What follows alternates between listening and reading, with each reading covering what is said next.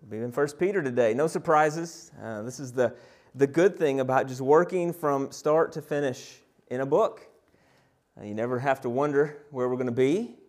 Um, we're going to pick up from where we left off last time um, as we continue to just work through this letter that Peter had written to the exiles, the chosen exiles in Asia Minor. And, and before we read the, the, the couple verses that we're going to do today, we've got uh, verse 4, 5, and 6. So we're going to change the pace up a little bit because the last, um, the last few times we've been just a verse at a time. Everyone's been a verse. We're going to try with great ambition to get through three today. Um, that's, the, that's the plan. We'll see what happens. Um, but I don't think we'll get much farther than verse 7 through the whole day. So uh, we'll be back to the one verse norm tonight, um, but that's okay. I want to just kind of draw your attention really quickly to the structure of this letter so far before we read it. You will see that it is, it is systematically building on each other for a purpose.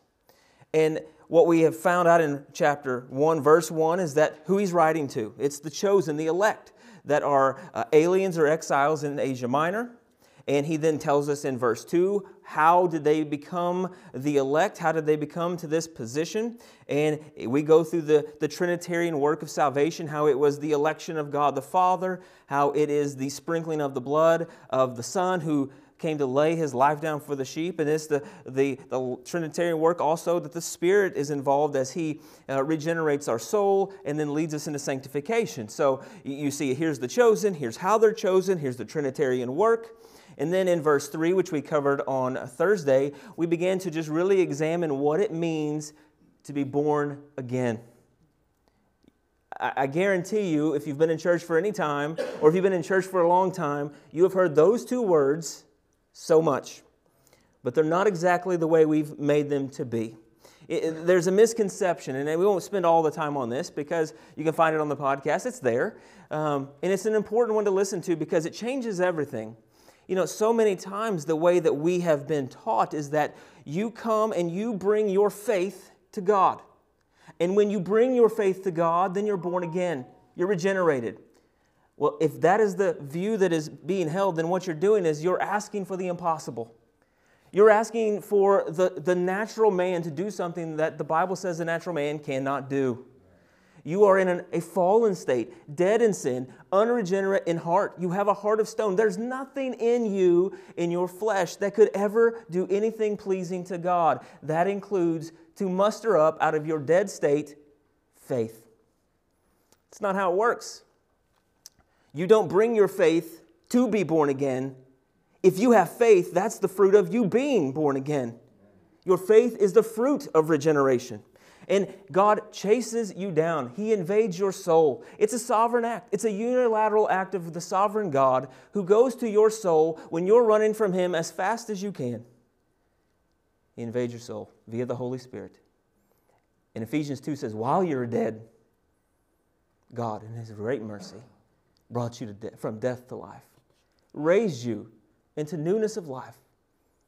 He does the work. He changes the disposition of your soul and your mind and your will, and He brings the affection of God to you.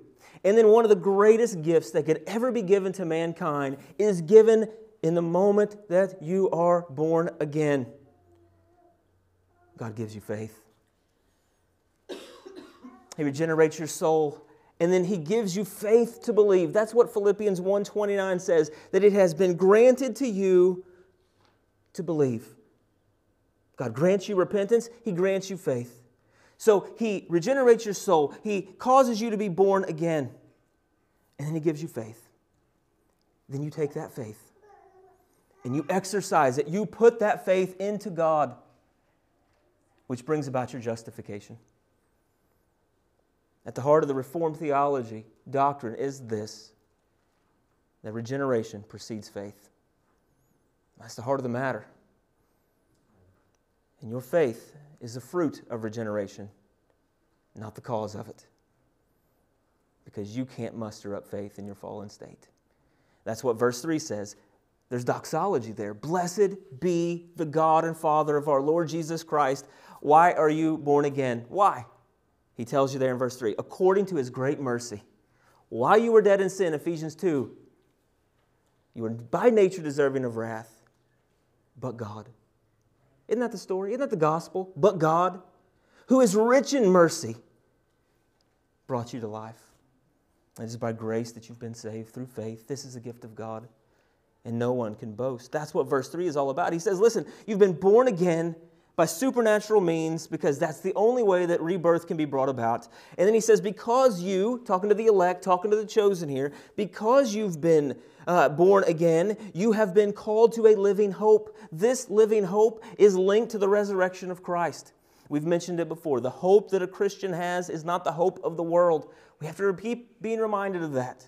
The hope of the world is what? I hope it comes to pass, but I don't know. He is telling these people here, and he's instructing us today that those who are born again, your hope is living because of the Savior. He links your hope to the resurrection. And as Christ was resurrected from the dead into glory, 1 Corinthians 15 says that he was the first fruits.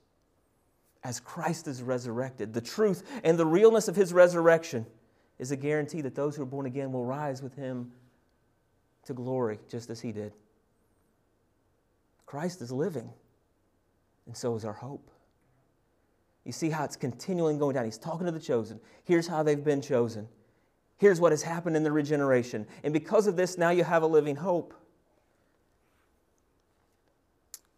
And then he tells us what that living hope also involves. He's going to talk about our inheritance today. Y'all know that you, if you're born again, have an inheritance waiting on you right now. Why would he tell this? Because you're going to find out tonight, he's got one message that Peter is going to tell these people tonight, and you see it at the very bottom of the board. Rejoice, trials are coming, and they're necessary.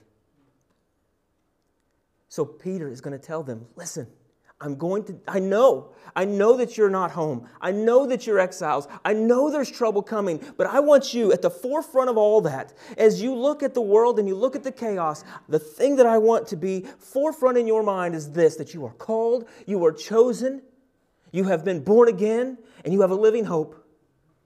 So, yes, the trials are coming, but know one thing your hope of your inheritance far outweighs that.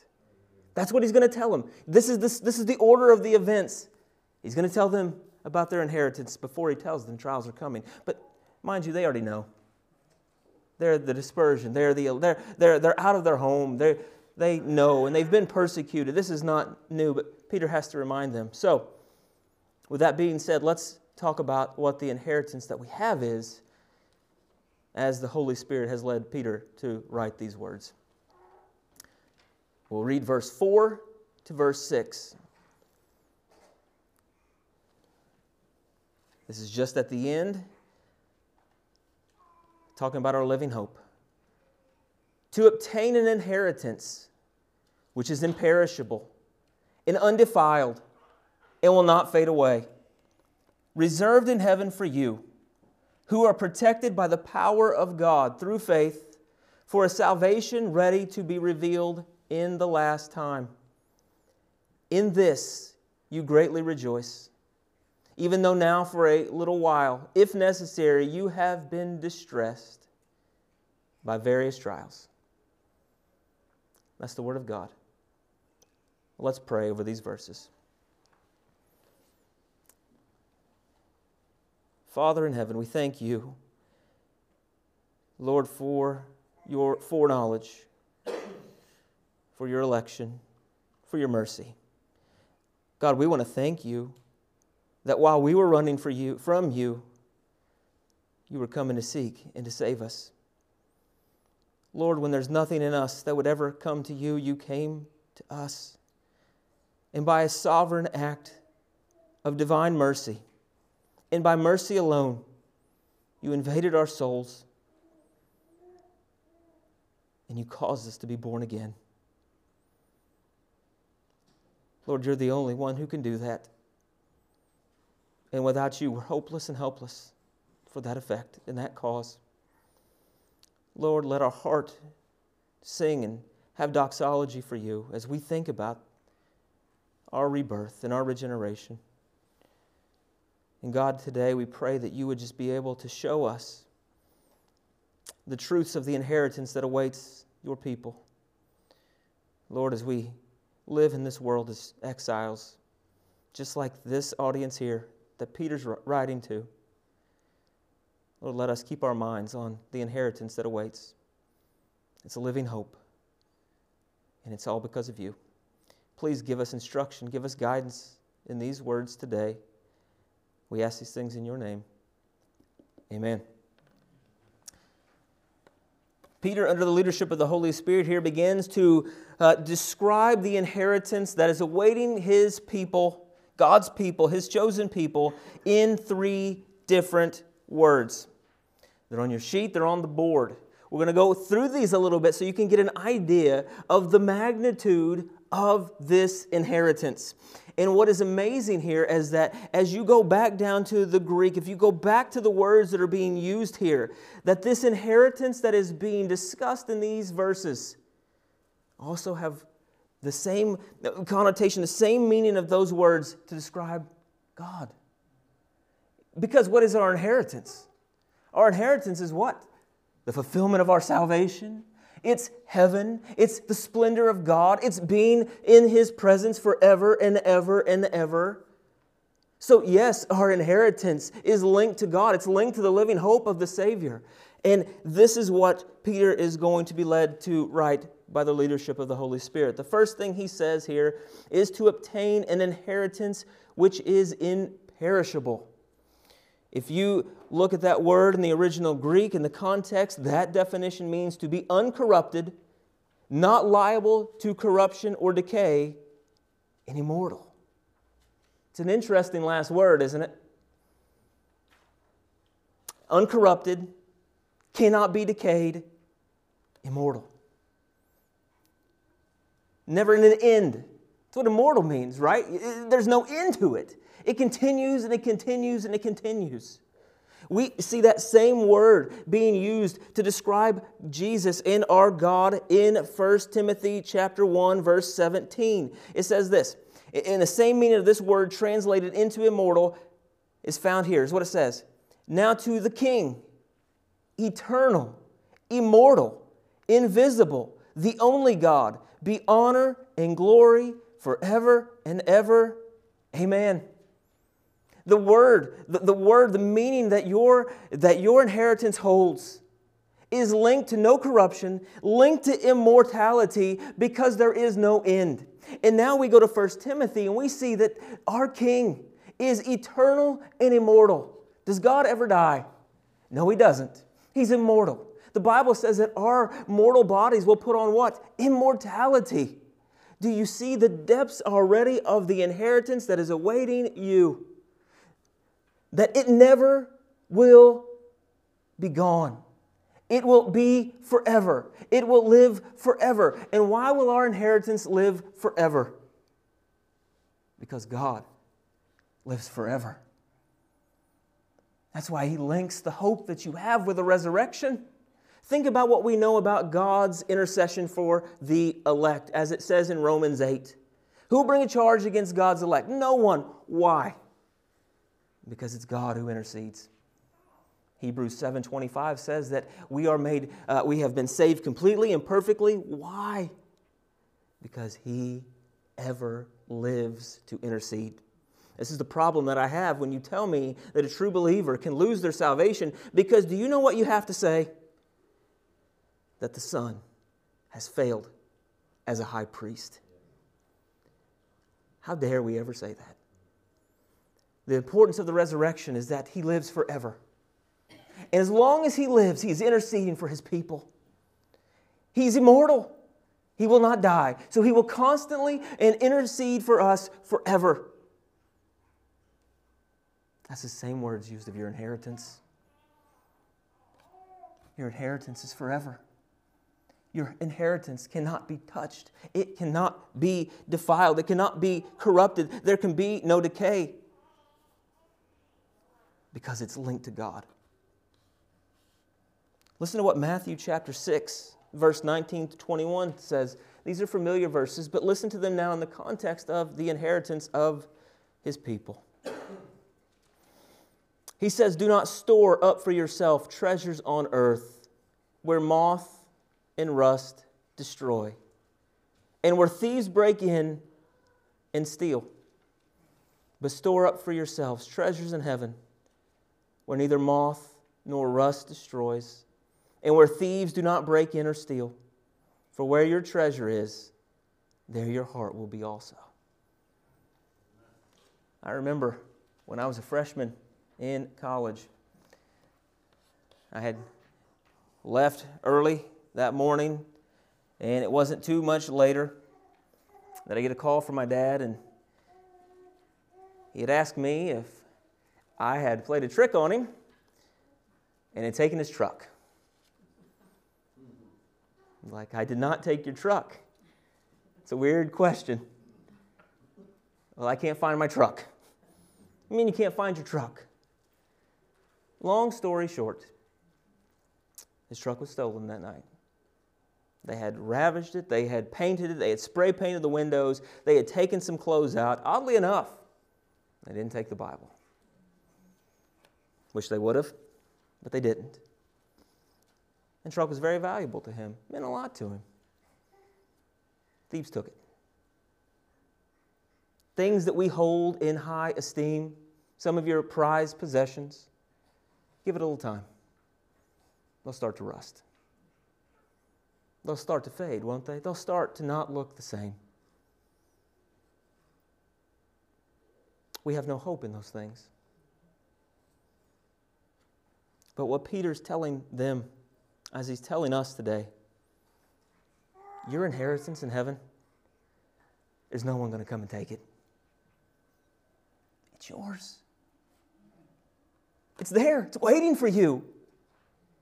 You've got the greatest guard in all the universe guarding your inheritance. There's not going to be a thief come. There's not going to be anybody damage it. It's never going to rust. It's never going to look worse than it is. It is going to stay in the absolute glory, in the magnitude, in the perfection that it is now, forever and ever and ever. I think it's truly amazing that this is being held for you right now. Guarded. It is so secure.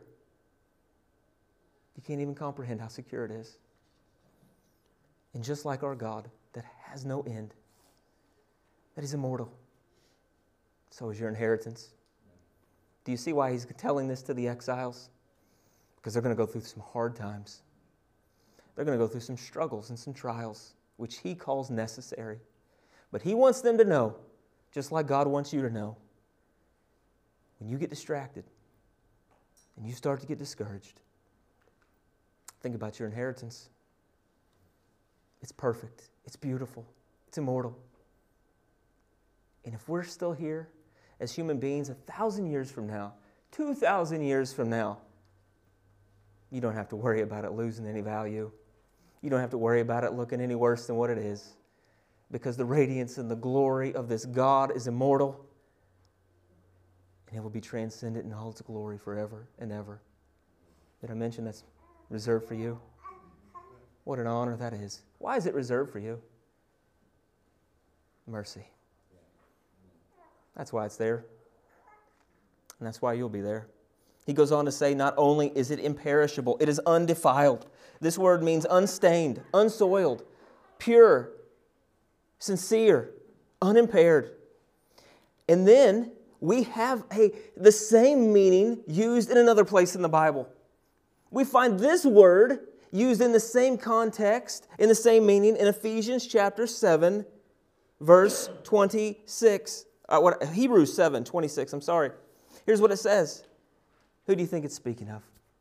speaking of the Lord. You're going to see that our inheritance and the Lord is linked together. He says, For it was fitting for us to have such a high priest, holy, innocent, and here it comes, undefiled separated from sinners, and exalted above the heavens. This is your inheritance. It's pure, it's undefiled. You know, when the Bible says there's not going to be anything that's undefiled in the kingdom of God, It is going to be the most pure, the most worthy inheritance that you've ever had in your life. It's unblemished and it's undefiled. And we see that same usage of that word talking about our high priest. Unblemished. Why can he be our high priest? Because he was tempted in all points like we were, yet without sin. His active obedience was unblemished. He lived the perfect life. We've mentioned it before. He didn't just come to die, he came to live. And if he doesn't live, then we have no righteousness. If we have no righteousness, we have no inheritance in this kingdom. Because he says in Acts 17, he's going to judge the world one day in righteousness. Oh, he's coming for righteousness. He's looking for righteousness.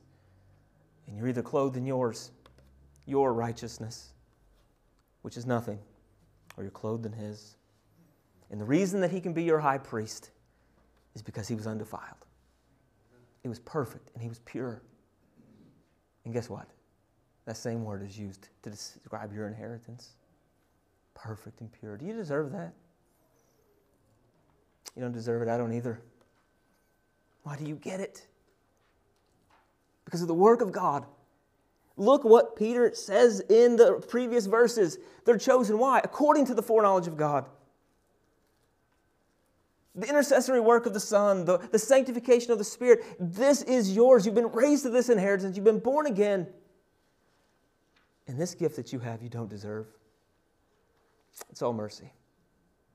Seems to be a theme of the Bible, doesn't it? Mercy. He goes on to tell us that our inheritance will not fade away. You know, Valentine's Day is coming up. Fellas, it's coming up. And one of the things that has been a tradition in our house is that, and it will continue this year, it, that we get, I get Taylor flowers, but I don't stop there. I want to get Andelin flowers too. And it does my heart so good. I try to, I try to make it a surprise. I try to sneak it in sometimes. I try to get off work early so I can give it to them and knock on the door and then run. You can't hear the Prius coming up. I can, I can sneak up on them sometimes because I love to see the look on their face. I love to see the joy that that gives them. That means a lot to them. And they will take that and they will put the flowers in our vases and they will fill them with water and they will set them on the island. And they're so beautiful, aren't they? And, and here's my mind. I think as I walk by these flowers, we should just have fresh flowers all the time. This looks so good. And then I realize why we don't. Because there's nothing like the first few days walking by these flowers, is there? What do you do? You stop. You smell them. You look at them.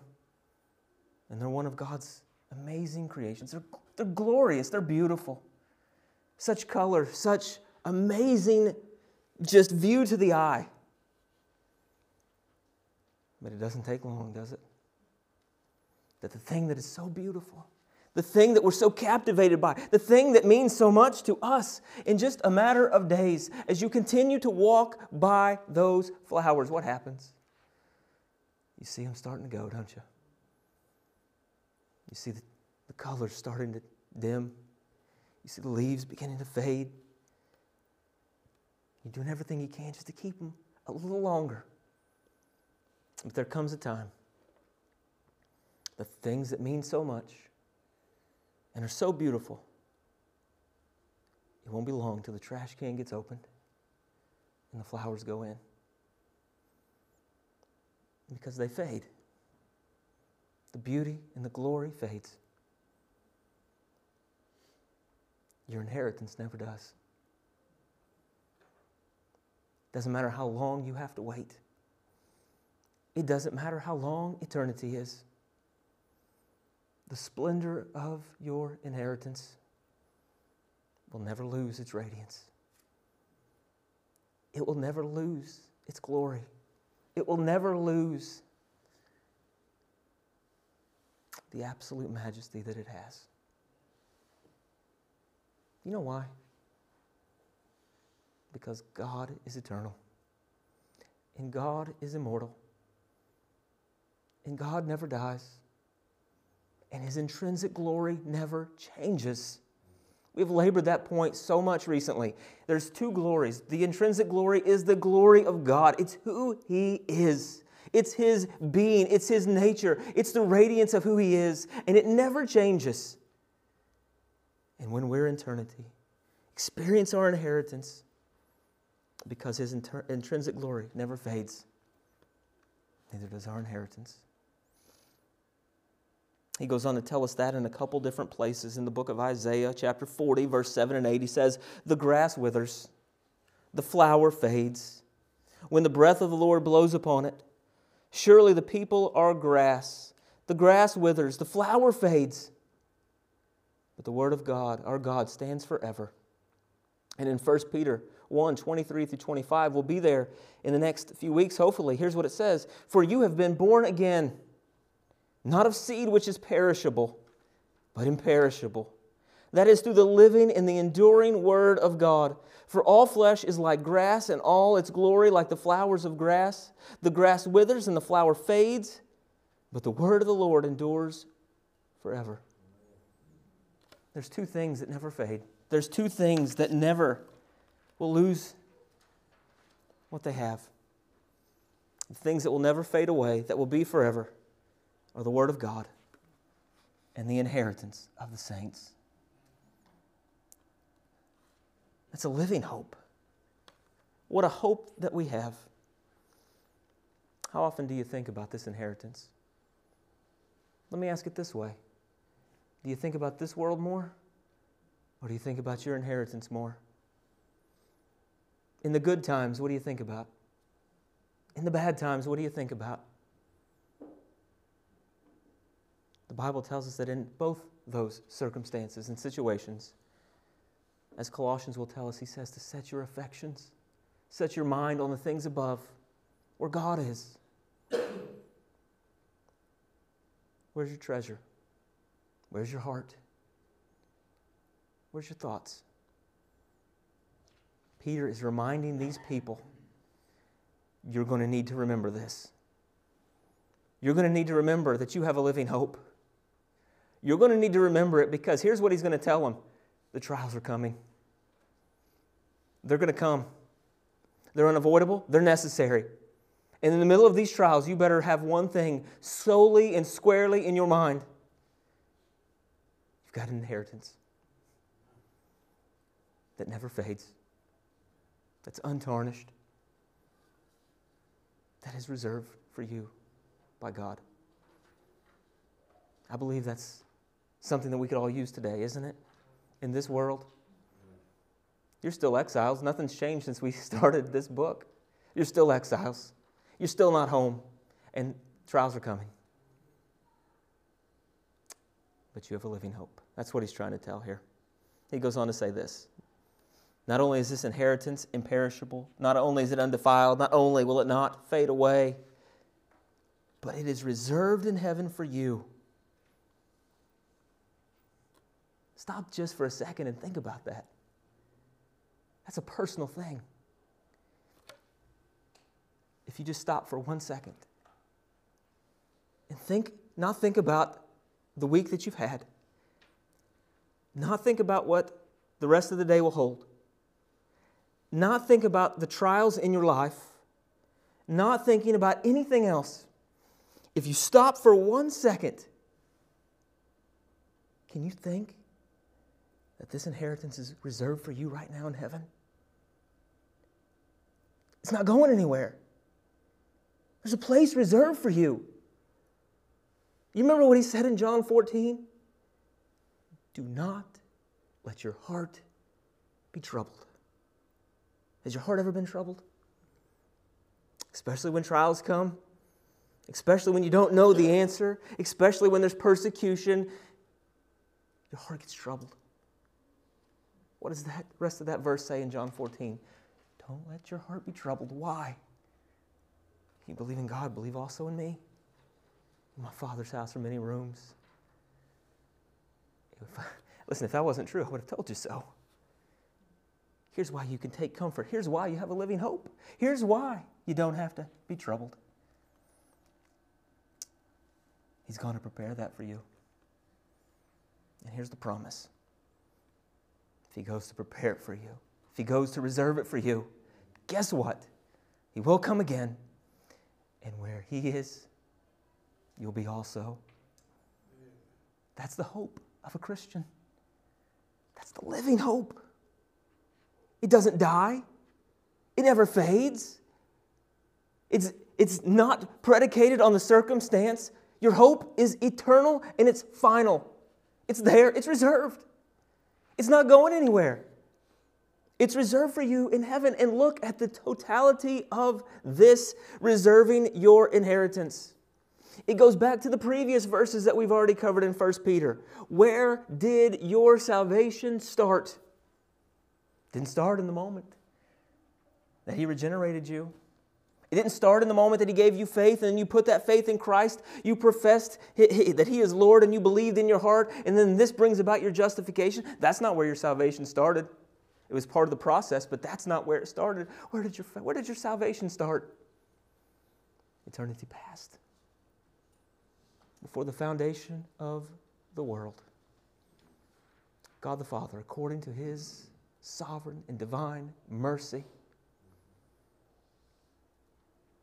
has chosen for himself a people. And he made it with such finality that he wrote it in the Lamb's Book of Life. Do you see the depths and the length that has been taken in your salvation? Do you see the depths and the length that God has taken to reserve your inheritance? This is not a fly by night thing. This is not, I'm just going to make my mind up one day. No, no, no, no, no. This has been set before the foundation of the world by the mercy of the living God. And I, here's what he says in 2 Corinthians chapter 5. He says, If this tent that we live in, if it's done away with, then we have a home that is awaiting us that is permanent. And then he goes on to say this and the one who has designed us and purposed us for this is God.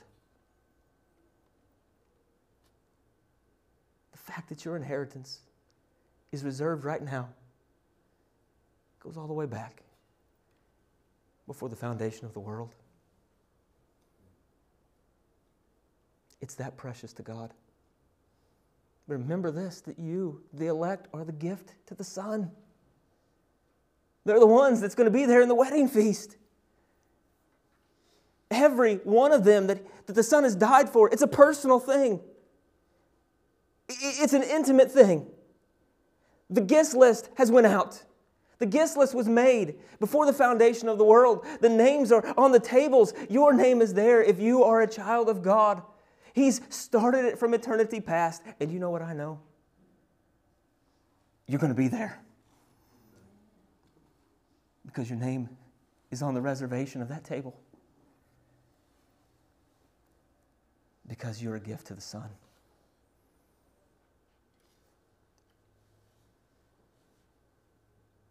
It's so much deeper.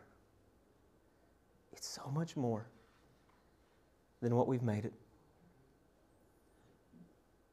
God has reserved this inheritance. Do you know what the Bible says that eternal life is? For the wages of sin is death. But the gift of God is what? You know it? Eternal life. Wait a minute. This eternal life's a gift? It's given? It should be fresh on your mind about those gifts, shouldn't it? What about those gifts that God gives? They're irrevocable, they're final. He does not give and then take away. And He says that this inheritance is reserved for you.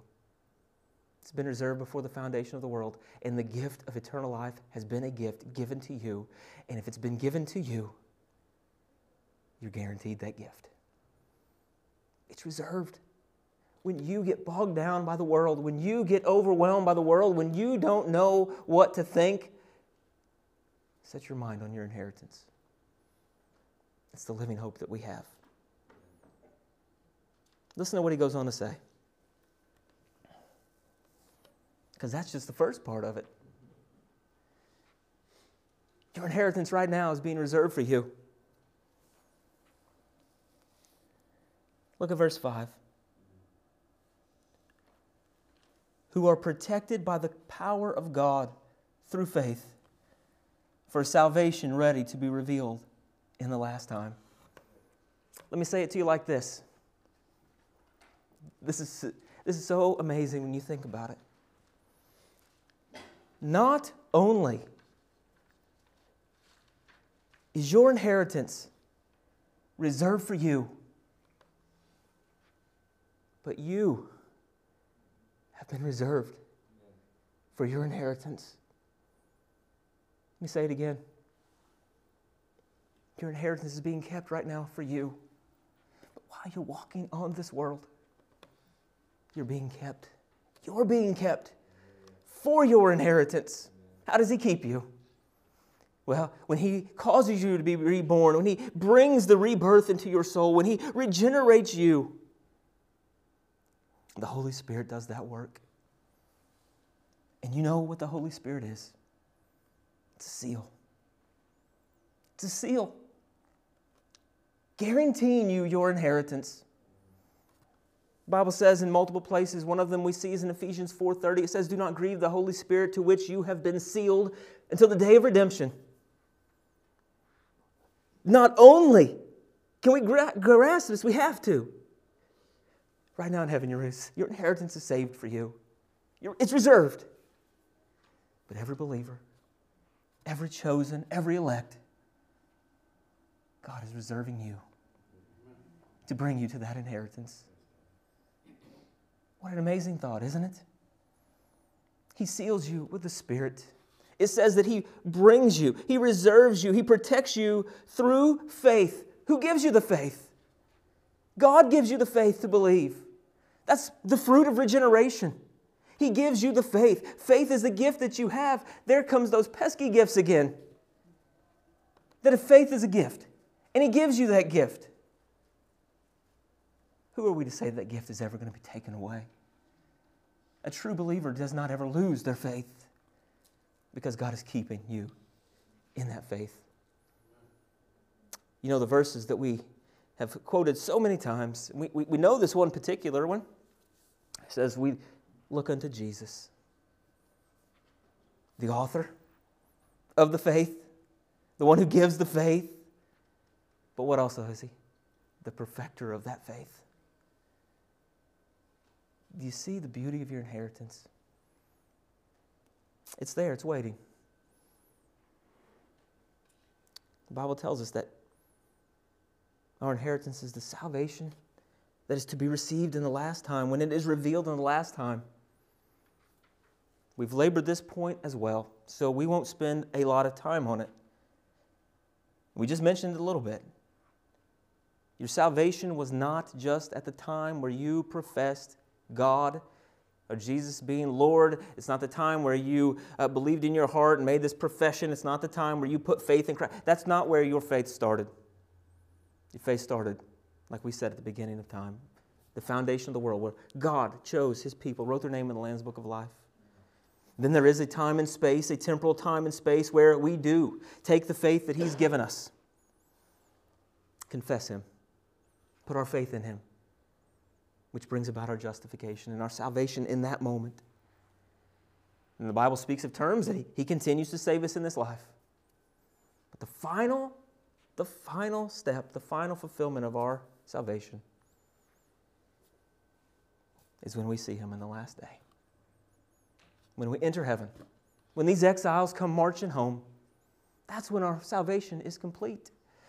And this is what he's saying your inheritance is reserved for you in heaven. You're reserved for your inheritance. And you're protected by the power of God through faith. And you're protected for that inheritance, that salvation that will be revealed on that day. That's the finality of your salvation.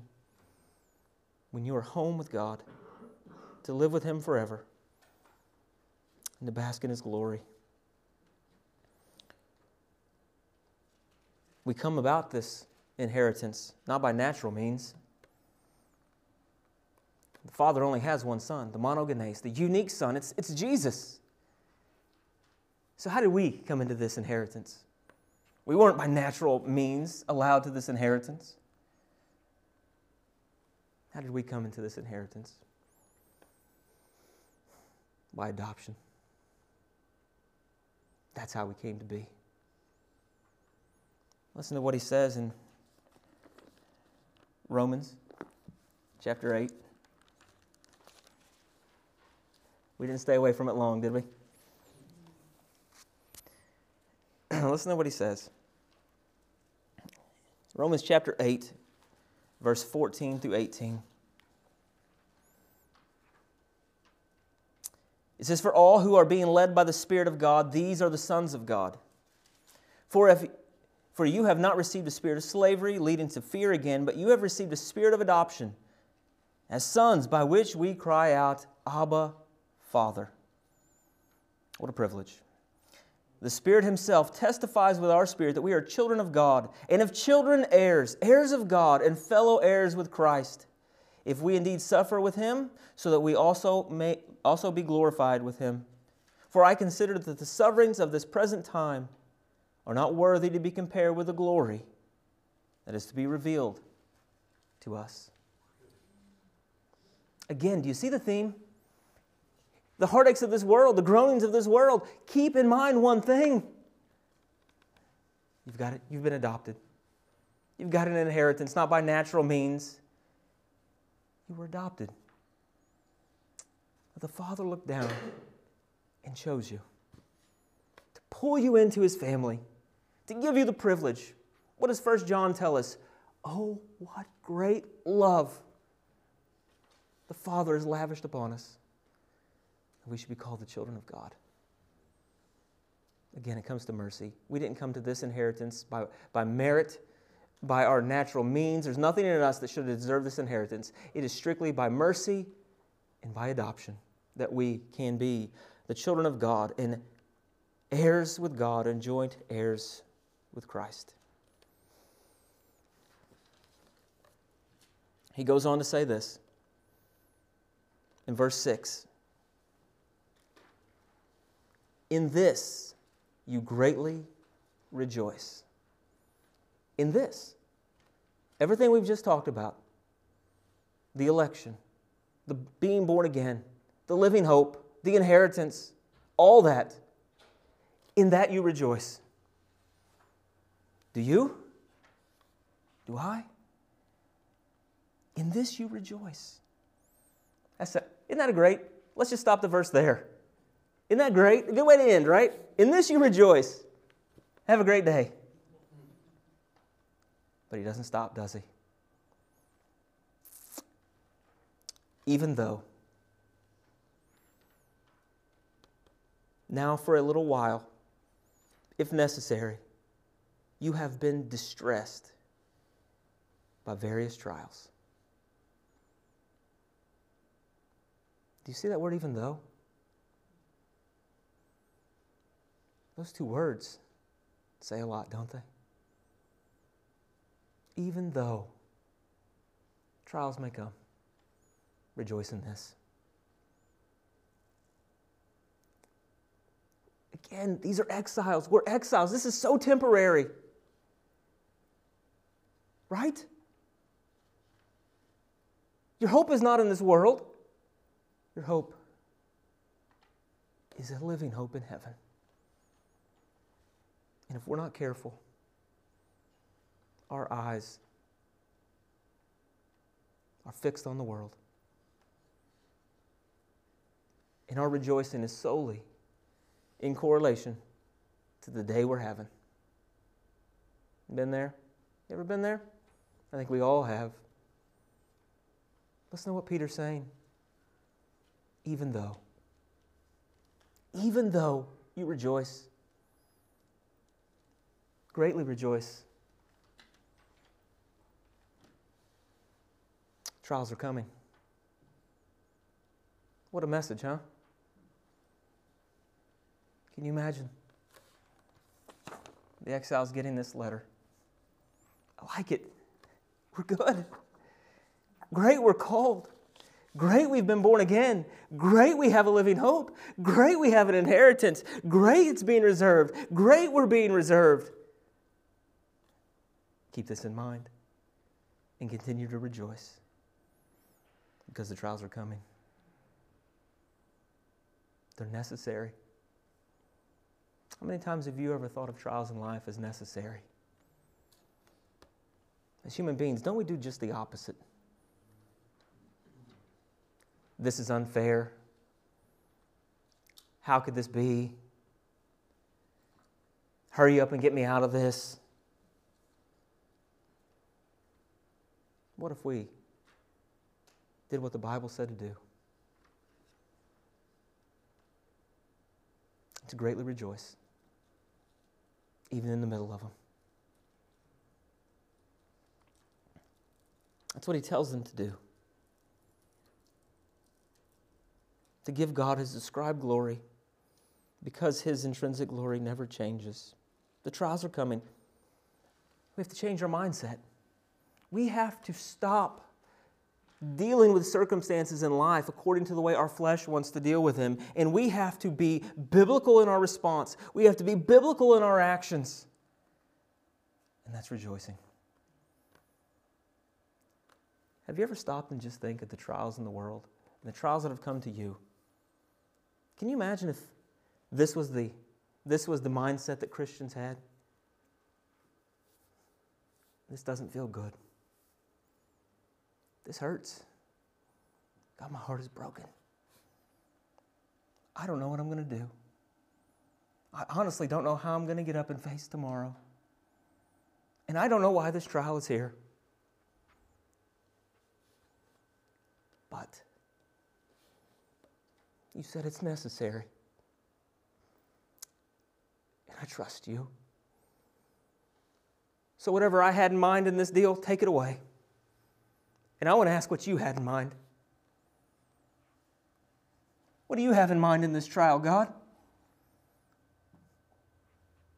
You said it's working all things out for the good, for those who are called according to his purpose. If you come back tonight, you're going to understand that the trials are doing one thing they're refining your faith. God, your will be done. The outcome is, is going to be good because it's from you.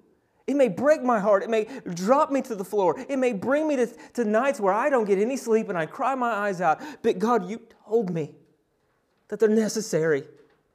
They're from you. And everything from you is good. And everything from you is perfect. So, God, never let me want to rush out of this trial. God never let me want to, to, to, to diminish or take away the lack of importance of this trial because it's from you and it's necessary. So, however long, however painful, let me rejoice. Because I trust you. And if you say these trials are necessary, then I believe you. And if you say they're for my good, I believe you. And if you said you'd never leave me nor forsake me, I believe you. If you said that they're trying my faith, so on that day they will be to receive glory and honor and praise to you, then let them come. And let me praise you. I've not been praying that very often in my life. But you know what it comes down to the heart of everything? It comes down to this one simple question. Here's the question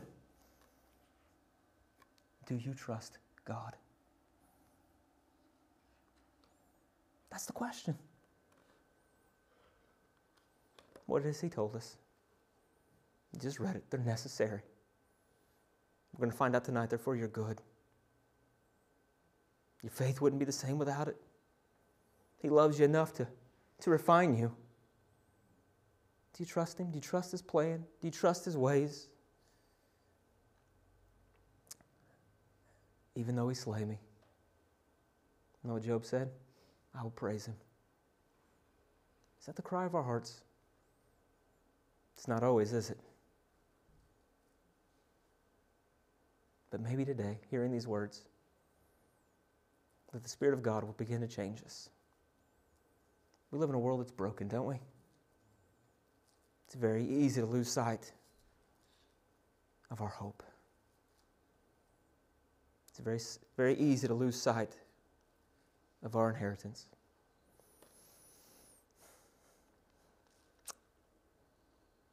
But let us never forget it.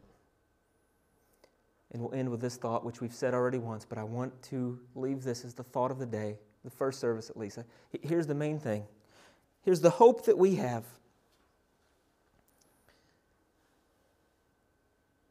I can't say this too much because I love it. But I want you to think about this the rest of the day. You have an inheritance that's waiting for you. It's imperishable, it's undefiled, it won't fade away. Here's the best part it's being reserved for you. And you're being reserved for your inheritance. Blessed be the God and Father of our Lord Jesus Christ. From Him, through Him, and ultimately to Him be all the glory. How long? Forever and ever. Amen. Let's pray. Lord, we thank you for this word. We thank you for your truths. God, let us stop just for a second in all the chaos and all the busyness of our lives. And Lord, let us just stop and think about that right now for those who are yours, who have been called into this adoption. That no matter the uncertainty of this world, Lord, we have an inheritance that is certain. Lord, it's waiting for us. There's nothing that's going to take it from us. There's no, it's going to be there when we get there. God, it's not going to lose any, any glory or beauty. And God, we have this inheritance because of you and you alone. So let our hearts praise you and thank you for this, God. Thank you for your inheritance. But God, we know that if it was left up to us, if it was left up to our natural means, if it was left up to us, we'd never make it to that inheritance. We couldn't. We can't. And that's why we're so thankful that not only are you reserving it for us, but you're reserving, reserving us for our inheritance. God, let us grasp that today. And let us see the weight of that. Let us see the enormous plan, the redemption plan that has started from the foundation of the world and will continue through eternity. And Lord, we're thankful that we will be there at that marriage supper of the Lamb. We give you all the glory. We give you all the praise. In Jesus' name we pray. Amen.